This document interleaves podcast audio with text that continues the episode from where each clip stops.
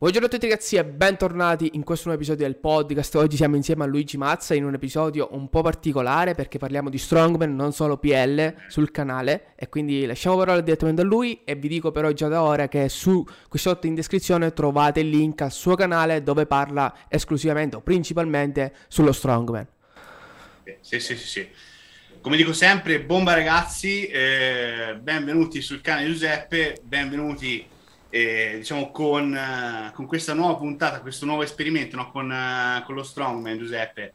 E complimenti per le serie che stai portando e tutti gli episodi sono molto molto interessanti. Io ti sia su YouTube che, che su Instagram e veramente stai facendo in maniera me anche molto umile un lavoro uh, veramente bello. E bene, Strongman.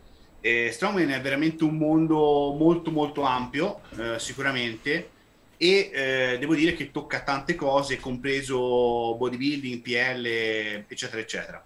Cosa dire? Mm, diciamo che lo strongman eh, è uno sport che richiede tante capacità, cioè delle capacità condizionali, quindi forza, resistenza e velocità, eh, le richiede quasi tutte. Mm, come, eh, come, svilupparlo vedremo poi nella, nella parte della programmazione. Eh, diciamo che mh, mm, chi è che può fare strongman? Bene, non tutti eh, possono fare strongman perché comunque non è uno sport per tutti, ma tutti possono trovare un posto per provare a farlo.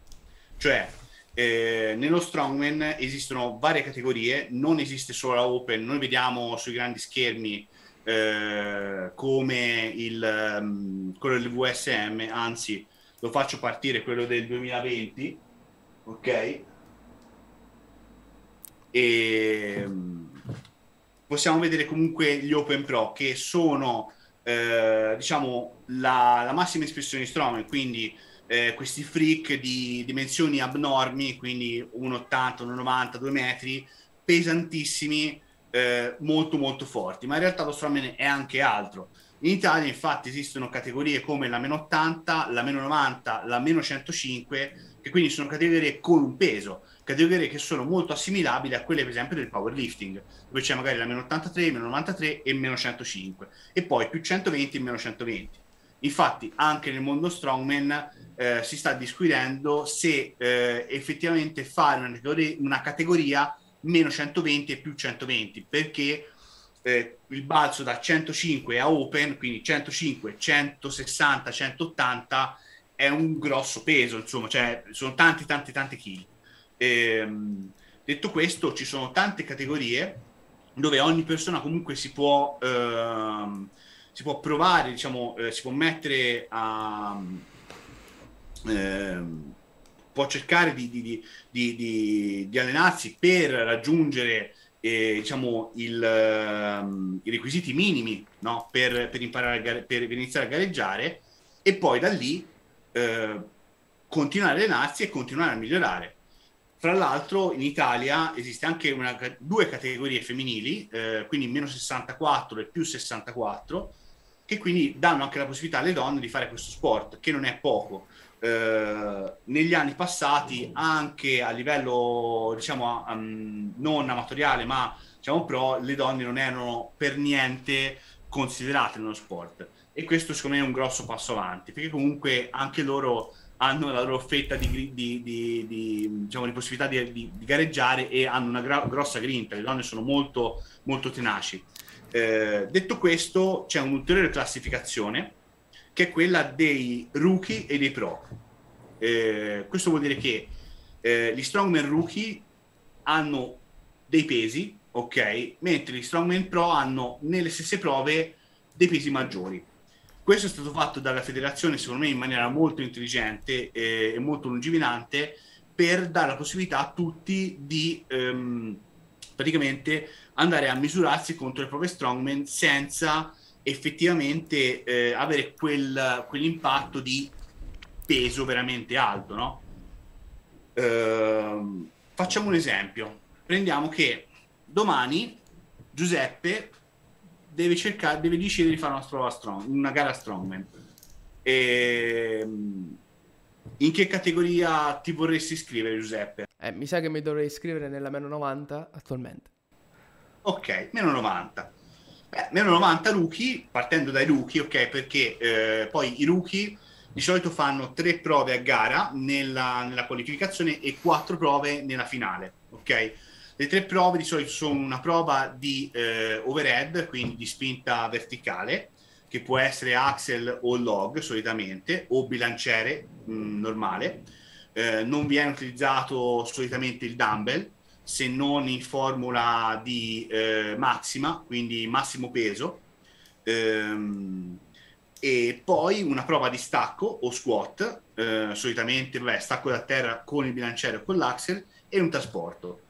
Ma vediamo ai due principali, quindi diciamo quello che è più eh, comparabile con tutte le persone magari che ti seguono che fanno bodybuilding o eh, invece powerlifting soprattutto.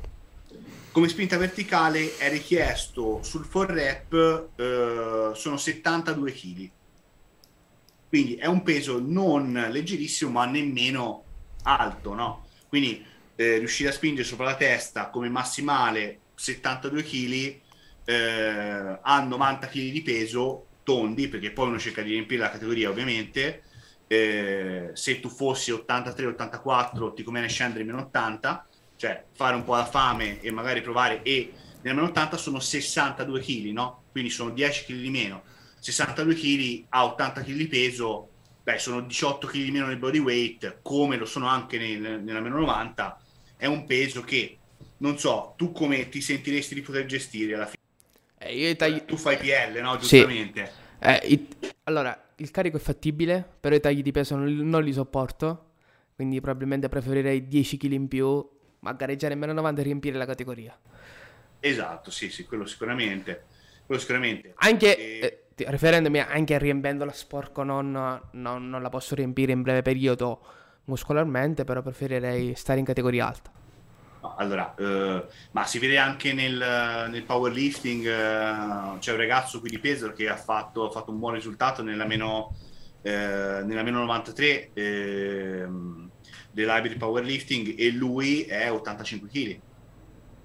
Sì. comunque è totalmente, cioè è, è nella, nella meno 93 ma è molto fuori un altro ragazzo sempre di qua ha fatto un buon risultato 107 kg ed è nel meno 120 quindi insomma non per forza bisogna riempire la categoria no, in maniera totalmente piena però l'idea è quella eh. perché eh, se uno deve essere mh, c'è 82 e rimanere 82 e non riuscire a salire forse è meglio scendere a 80 però a livello di pesi non sono molto alti no? quindi mh, ovviamente ci deve essere un discorso di eh, diciamo, condizionamento generale, cioè sviluppo, sviluppo della capacità diciamo, condizionale, quindi la forza per sollevare eh, eh, sopra la testa quei 72 kg e ovviamente tutto un, un discorso tecnico del, della tecnica che serve, perché non è solo il fatto di avere la forza. Uh, se sbaglio come massimali mh, non sei messo per niente male eh, però un conto è mh, avere massimali diciamo nel powerlifting, un conto è traslarli nello strongman, no? Ti faccio un esempio, io di panca sono debole, ok? Eh, però mentre nei press comunque ho un buon transfer, cioè non, non è direttamente collegato. Eh, sì, esatto, io sono... Scusa che ti interrompo, sono totalmente l'opposto, cioè nella panca sto aumentando in maniera molto vertiginosa quello che è il carico, nei press eh, eh, ho un carico molto basso anche perché allenare quattro panche la settimana poi non ti fa mettere una military. E, e anche lì, ecco, ehm, cosa dire? Mm, qui eh, non posso, cioè m- mi hai tirato, cioè mi hai messo un piatto d'argento e eh, devo parlare, cioè devo, devo per forza parlare di programmazione, cioè il fatto che comunque eh, uno fa una programmazione diciamo sport specifica. Nel powerlifting ci possiamo permettere di fare quattro panche a settimana, e, però non possiamo pretendere di avere un miglioramento su un, uh, un military press, un push press eh, così diciamo repentino e forte come può essere magari eh, in un atleta strongman. Quindi le capacità sono sempre sport spe- specifiche. Quindi un atleta eh, di powerlifting che fa 300 di stacco e un atleta di strongman che fa 300 di stacco eh, non è la stessa cosa. Cioè, uno fa quello ed è tecnico in quello, deve fare quello, deve fare squat, panca, stacco. Fine. L'atleta di strongman non deve fare solo quello, deve fare anche t- tante altre cose. Quindi, in generale, la progressione dei vari esercizi per quanto si possa dare un focus maggiore o minore fino a ti ho risposto un po' in ritardo perché stavo finendo la programmazione del ragazzo che adesso abbiamo deciso di eh, focalizzarci sullo stacco a quel punto eh, è quello il focus principale. Quindi levate tutte le cose che non servono. Cioè eh, lui è molto forte nei trasporti non eh, cercare di portare avanti in quelli non ha senso, non puoi portare avanti tutto.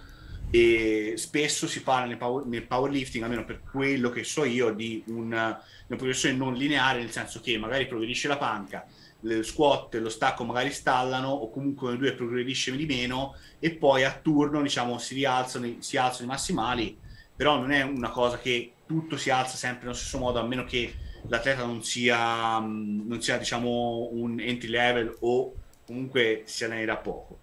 Um, cioè la, la programmazione eh, Strongman sicuramente richiede una periodizzazione molto complicata perché gli esercizi sono tanti e riuscire a incastrarli tutti eh, a volte per esempio a me richiede una programmazione non su 7 giorni ma su 10 o a volte anche 14 giorni. Cioè la, la, il microciclo non è settimanale ma è bisettimanale. Sì. per, far, per far entrare tutto questa cosa l'ho vista anche nel video di Castelli quando faceva i video dove spiegava alcuni esercizi per poi andare a fare il crowdfunding per andare a gareggiare.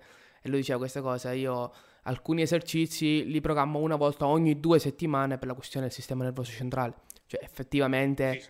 è molto tassante fare un log lift veramente pesante, quindi è molto tassante a livello del sistema nervoso centrale, ti, ti cuoce molto, eh, soprattutto perché è un gesto tecnico non da poco. Eh, lui fra l'altro eh, esegue lo split jerk, quindi ehm, da un punto di vista tecnico è forse leggermente meno tassante perché è molto più tecnico, cioè il, in realtà il, ehm, lo stimolo nervoso che deve dare per riuscire ad arrivare al cioè è meno di forza e più di esplosività e tecnica, però in quel momento in cui tu vai a splittare tu dai tutto. Quindi um, ti cuoce forse di meno da un punto di vista muscolare, ma da un punto di vista proprio del sistema uh, nervoso centrale ti cuoce più, più, più, che altro perché è meno ripetibile nel tempo.